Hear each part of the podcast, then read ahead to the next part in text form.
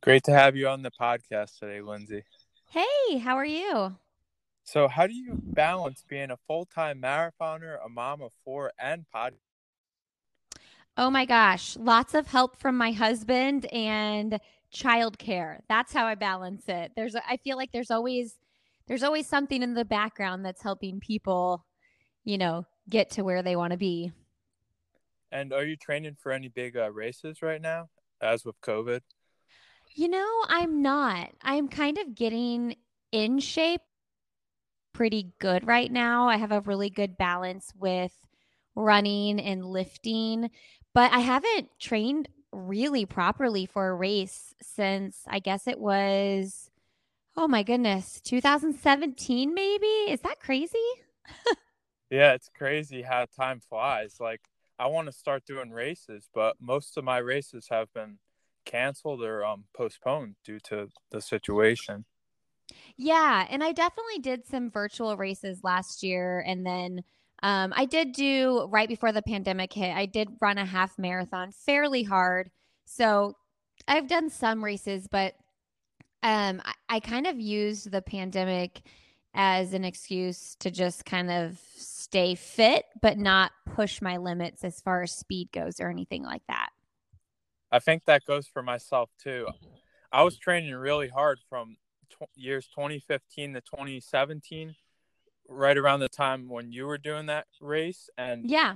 after that i just got i just lost it. But now i'm actually as of 2021 i'm starting to regain that focus back because it's getting warmer out it's nicer yeah, I agree. It's in it, and there's just like hope around the corner with all the vaccinations and just I think races have kind of figured out how to do things in a safe way. I I, I think there's lots of race, races on the horizon to to get excited for. So, what was your big breakout marathon that you ran a th- 311? That's an insane time. Oh, thank you. I so I actually ran that in between my second or my third and fourth babies. I was one year postpartum. Um, and I think I knew I had had that time in me for a while in 2013 after my first baby i ran a 313 and it was on a super windy day in virginia it was the shamrock marathon and i think i probably had more like a 309 or 310 in me that day but man that wind was insane um, and so you know i've had lots of babies since then and i would always try to kind of get back in shape between each kid um, and I think I always felt too this pressure to get back in shape because I knew I wanted to have more kids. So I'm like, I want to get, I want to have a really great race and then have another baby, really great race and then have another baby.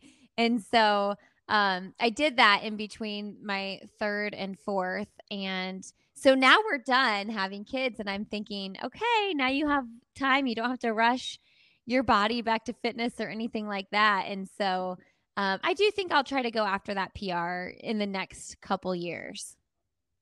And I think about running, it's a really weird and cool sport at the same time.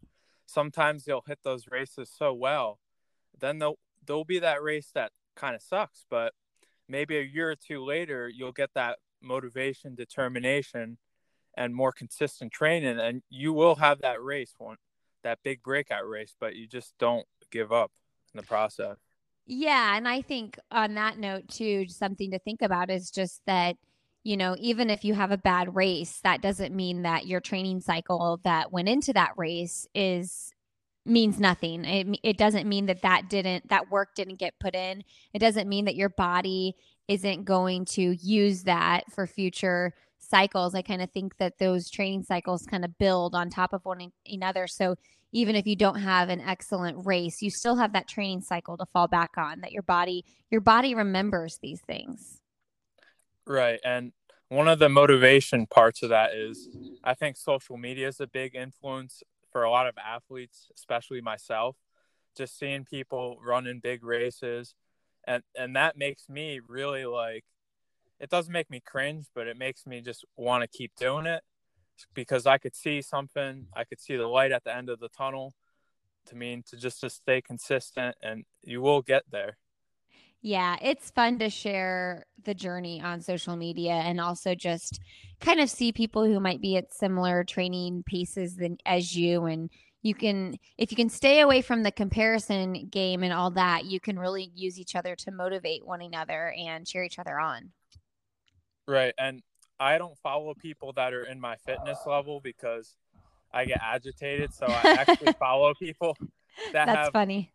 either a lot less of a fitness background or a lot slower or a lot faster, but not in the middle. You know what you know what what uh irritates you. So you just like you know what you're doing. That's good. They they say don't don't follow anybody if don't follow people that aren't serving you. And so if that does not serve you, that's a smart idea. Right, because it's like follow the leader. You don't always want to follow the leader if you have big goals. You want to stick to your gut and do it. Yeah, for sure. So, what was your mindset that gave you that strong finish when you ran the 311? What kept you just like Yeah, man, that was such a hard fall for us. My mother-in-law had passed away that fall, and it was actually the second year of my podcast. And so I was also um I did my first live show, which was super grassroots. I didn't know what I was doing. You know, I just kind of pulled that all together and and then I ran this race 3 weeks after that and you know, I don't think I realized until after the race was even over how much weight was on my shoulders from, you know, my mother-in-law being sick and walking through that and then um also just like trying to go in this new direction with my career with a podcast, trying something new. I almost think though with the podcast it was like that was a good distraction from the training like oh my life isn't all training. You know, there are other things going on and so sometimes I think we run harder and better when we have distractions and we don't only think about, you know, my long run or my workout or my race. Um so I think though on race day I knew what I was pretty fit for um, and then mentally, it, I think, I think the experience of a having ran so many marathons that always helps me stay mentally tough because I can always say I've done this before. I've I've felt this pain before. Um, and quite honestly, like having kids has made me a tougher runner because um, I don't know. I think that the time I take away from my family to run and do races and stuff like that is is really important to me but also i i very much see that i'm not at home with them and things like that. So i really want to capitalize on the moment and make sure that i'm making the most of any race situation i put myself in. Um, but yeah i think a lot of that at the end of a marathon it's like if your legs can do the work the next piece is can you stay mentally tough? And you know, those are the two things. Can my legs do it? And can I stay mentally tough? At least for me. So um, I like to repeat things in my head. Like I like to repeat words. For instance, I like to say like strong, fluid, uh, fast. And then also that race, I had just interviewed actually Deena Kastor right before the race. And one of the things that she said, and she talks about a lot in her book, Let Your Mind Run, is define yourself. So I actually wrote that on my arm, define yourself. And I thought about that when I wanted to slow down, like define yourself, like define how tough you are right now. So I think that all those factors probably played into uh, being able to finish that race with a PR. Right. Because I think running is just a lifestyle sport in general. And some people might not believe it's a lifestyle sport. Some people might do it to lose weight Mm-hmm. They may not find an interest in it until they might lose a certain amount of pounds or they they feel great. They don't they didn't have that energy like they did before and then all of a sudden they're just going to probably most likely run for the most rest of their lives. You know, that's a really great point and I just got off the phone last night.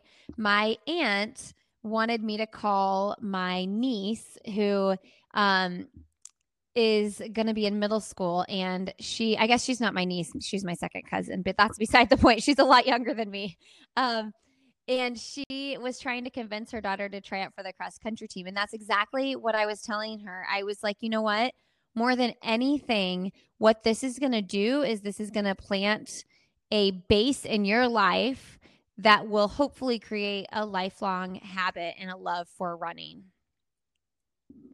And I also want to dive into so when did you start running?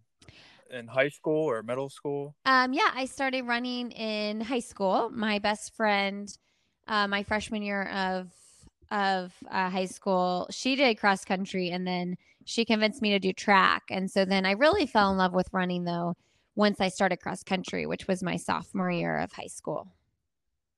So uh, I wanted to dive back to what you said just before because I think cross country is it's great because besides the running aspect, you get that nice social aspect. Uh-huh. You can meet some friends.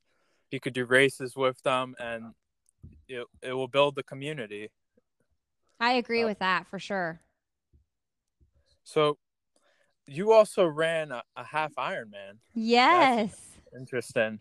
So long ago, and yeah, to to piggyback off what you said there, I that's one of the big things I was I was trying to relate to to my little second cousin. It's like the bonds and the relationships and the friendships you make through running are are super special and important. And I actually think um, in high school sports, I mean, I guess I didn't do every sport, but I do from from kind of like paying attention to other friends that did other sports. I think that there's something really special about the bond you have with other runners on your team. I'm sure a sport like swimming, you kind of feel similar. Right. Um, and, but go ahead. Oh, so And then what I really think is really cool about running in comparison to all the other sports is that it's very custom and individual to each person. Mm-hmm. Every every person has their own type of fitness level specifically. It may not be just like a bunch of people that are like really strong guys playing football, but you might have some really fast runners, some slower runners, and moderate runners. But the great part about that is that you can be into different groups and you can run with different runners and so forth. Yeah, that's the, yeah, that's a good point. And it doesn't matter how fast or slow you are. You can you can be a part of it regardless of of what your natural talent and speed is. And I always tell people like you'll surprise yourself once you get to training and really understanding how to work hard because I, I do think that it takes some time to understand like how to handle the mental pain of pushing yourself, you know. Um, but once you figure that out, like you really surprise yourself on how how fast you can actually run. And what I think about running, it's like mag- magic and misery. To get into that misery, there will be magic at some point. You just have to keep pushing, and those endorphins will rush. The dopamines uh, will be going. Totally. Uh, yeah, for sure. There's nothing better than a post race endorphin high. That is the best ever. And also, what I think about running, it's like the anti drug you might not feel the best doing it, but when you're done, you're gonna feel great. Like almost 10 out of 10. Oh, for sure. And that's another thing too. I always say like people say they don't like running, but I'm like a lot of people don't know if they like it or not because it takes a good like you know, once you work up the physical ability to do it, it takes a good like two miles for your body to really get warmed up. I mean, no, the first mile is always kind of like blah for anybody. Yeah, because the first mile is really not going to like determine the whole outcome of your run. Because I've had multiple runs before. The first mile was terrible, but when I got to mile two, three, and four, or even beyond that, is when I actually started to really feel good. Oh, for sure. And you're like, oh, I had no idea this kind of run was happening today. This is great. So I want to dive into your your podcast, and so you're the host of I'll Have Another, and you're also the co-host of the Illuminate podcast. Yes, and I host the parenting podcast. Why is everyone yelling? I'm apparently just trying to podcast my life away. so I, I actually listened to a couple of your episodes, and two of them specifically that really stood out to me was the Ryan Hall and Sarah Hall. So, oh, how, how the heck did you? How the heck did you get them on? Well, I mean, I've just been doing it for so long now. And Actually, you know, it's interesting. Sarah Hall was one of the very first professional runners I ever had on my show. And I when I launched my show, I can't believe it's been 5 years in 2016. Um, I just kind of like put it out there like I want to have Sarah Hall on my podcast and you know, this was a while ago and there weren't a ton of running podcasts out there just yet. So it was a pretty new thing, but um, I found her email and I just asked her and she she agreed. And it's kind of funny because that first recording that we had, her internet was really spotty and we had to actually pick another date to do it. And I remember being like, oh my gosh, what if it doesn't happen now? Um, but yeah, since then I've just kind of like built the library with lots of amazing professional and everyday runners and um yeah it's been really fun and i'm really honored whenever someone agrees to come on the show regardless of you know if they're a super popular pro or you know just an everyday runner that has a really good story and what I really find interesting about Sarah Hall is she's still kicking it. She's still running those low 220 marathons. And I think recently she got a PR, right? Yeah, she did. Yeah, she ran a huge PR. She was going after the American record at the Marathon Project and she ran a 220. So, um, yeah, she's really having really the best year of her career, I would say. That's an absolutely insane time and amazing. And I know Stephanie Bruce too that you podcasted. She's she's running insane times as well. Oh yeah, she's she's such an inspiration as a mom and a businesswoman and a runner and I just I always appreciate how much Stephanie like puts out there and shares with us and um yeah, she's super authentic. I mean Sarah is too, but I I really love following both of them. Yeah, I follow their journey too on Instagram and really cool is like they built these like lucrative lucrative careers around these sports and it's just their whole life basically and they love what they're doing and they're doing great at it. Yeah, they're they're true inspirations and um, I think that's something that's so super cool about social media is that we can actually really closely follow these pros if, if they want to put it out there. Not everybody does, but we can really pay attention to their training and and all that and and it's so it almost makes seeing the end result that much more exciting because you've kind of seen them put their heart and soul out there and and kind of followed along the way. And so I want to dive into strength training a little bit more. So how many times a week do you strength train and do you strength train a lot more during marathon season? So I have never been a big strength trainer. I have always done some like basic stuff, you know, like push-ups and things like that, very very small amounts, like planks. And this past summer in July, I I had been running pretty well because of quarantine and everything. I just gotten into a really good groove and I kind of overdid it like, you know, a good amount of people did and hurt my foot. I pre- we're pretty sure I had a stress fracture on my second metatarsal. So, um, I kind of investigated it, but didn't go so far as to get an MRI because it was pretty apparent. And it was like, well, I can't really put weight on my foot. So it's clearly hurt and I'm not going to try to run until it feels better. So I kind of just prescribed myself six to eight weeks off and was doing a lot of bike riding and decided I wanted to um, start tr- strength training more. So I had a friend in the area who was looking for some buddies to do some strength training in her gym. So really, my friend Erin, I give her so much credit because she kind of taught me a lot about strength training and showed me the app that she uses. We use the Sweat app um, to come up with workouts and things like that. And since last July, I've had a pretty solid routine of lifting three to four days a week. And then I usually run right now, I'm running probably about five days a week. So um, I just feel this really good balance. My body feels really strong, and I'm not running high mileage at all. I mean, I probably average like 25 miles a week. Um, so yeah, you know, if I if I want to train fast and and run a fast marathon, I'm gonna have to figure that out and and up my mileage. But I'm feeling really, really in a good mental place and physical place with with the lifting and the running right now. That's great to hear because as myself, I run five to six days a week, and it's just enough.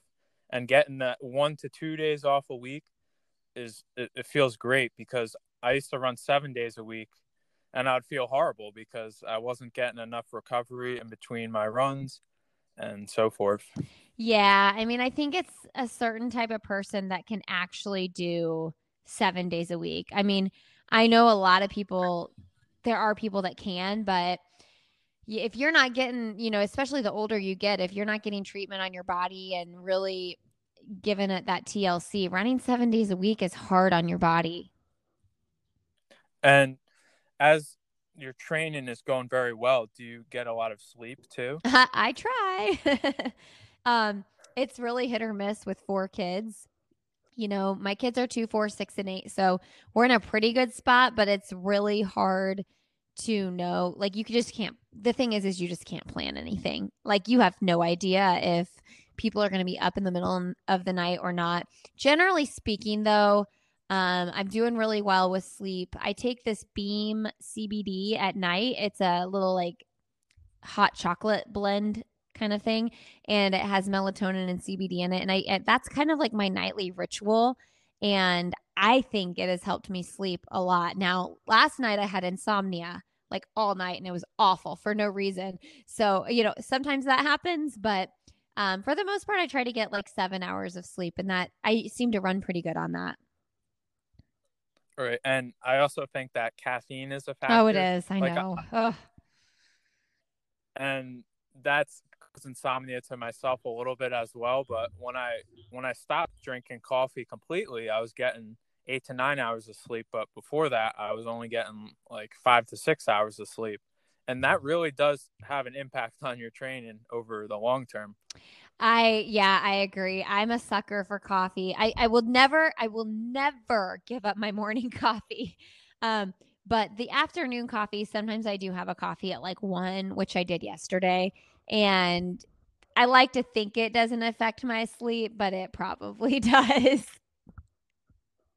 Right, because if you have coffee maybe three or four o'clock, it's it's most likely gonna really put an impact on the sleep. But I guess, like you said, maybe it, it depends how much you take during that time period, too. In the afternoon. oh, for sure. Yeah. And I try to cut myself off. Like, you don't have coffee past two, Lindsey. That's that's your rule. That's what I try to do.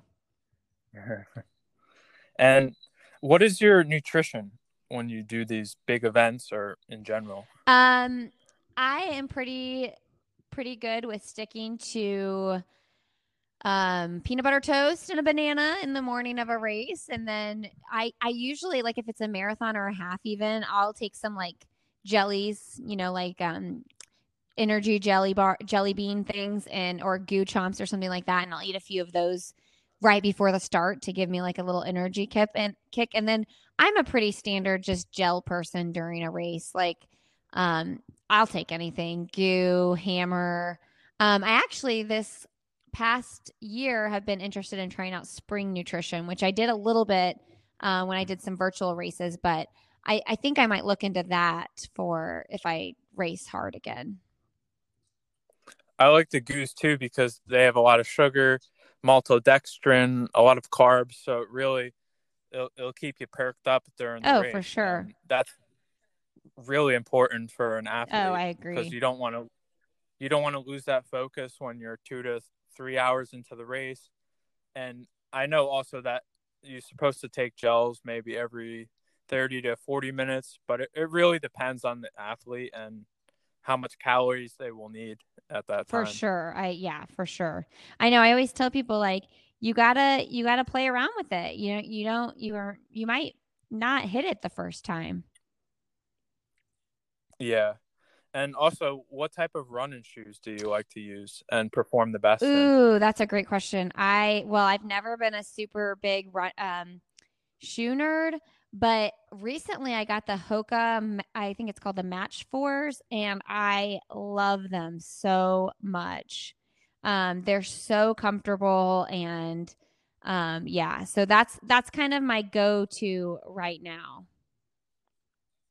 That's amazing. Well, I'm going to wrap it up today. So thank you so much for coming on to the Passion and Motion of Fitness podcast. Thanks for having me. It was really fun to get to know you. And um, I really appreciate you asking me to come on as a guest. Have a great you day. too.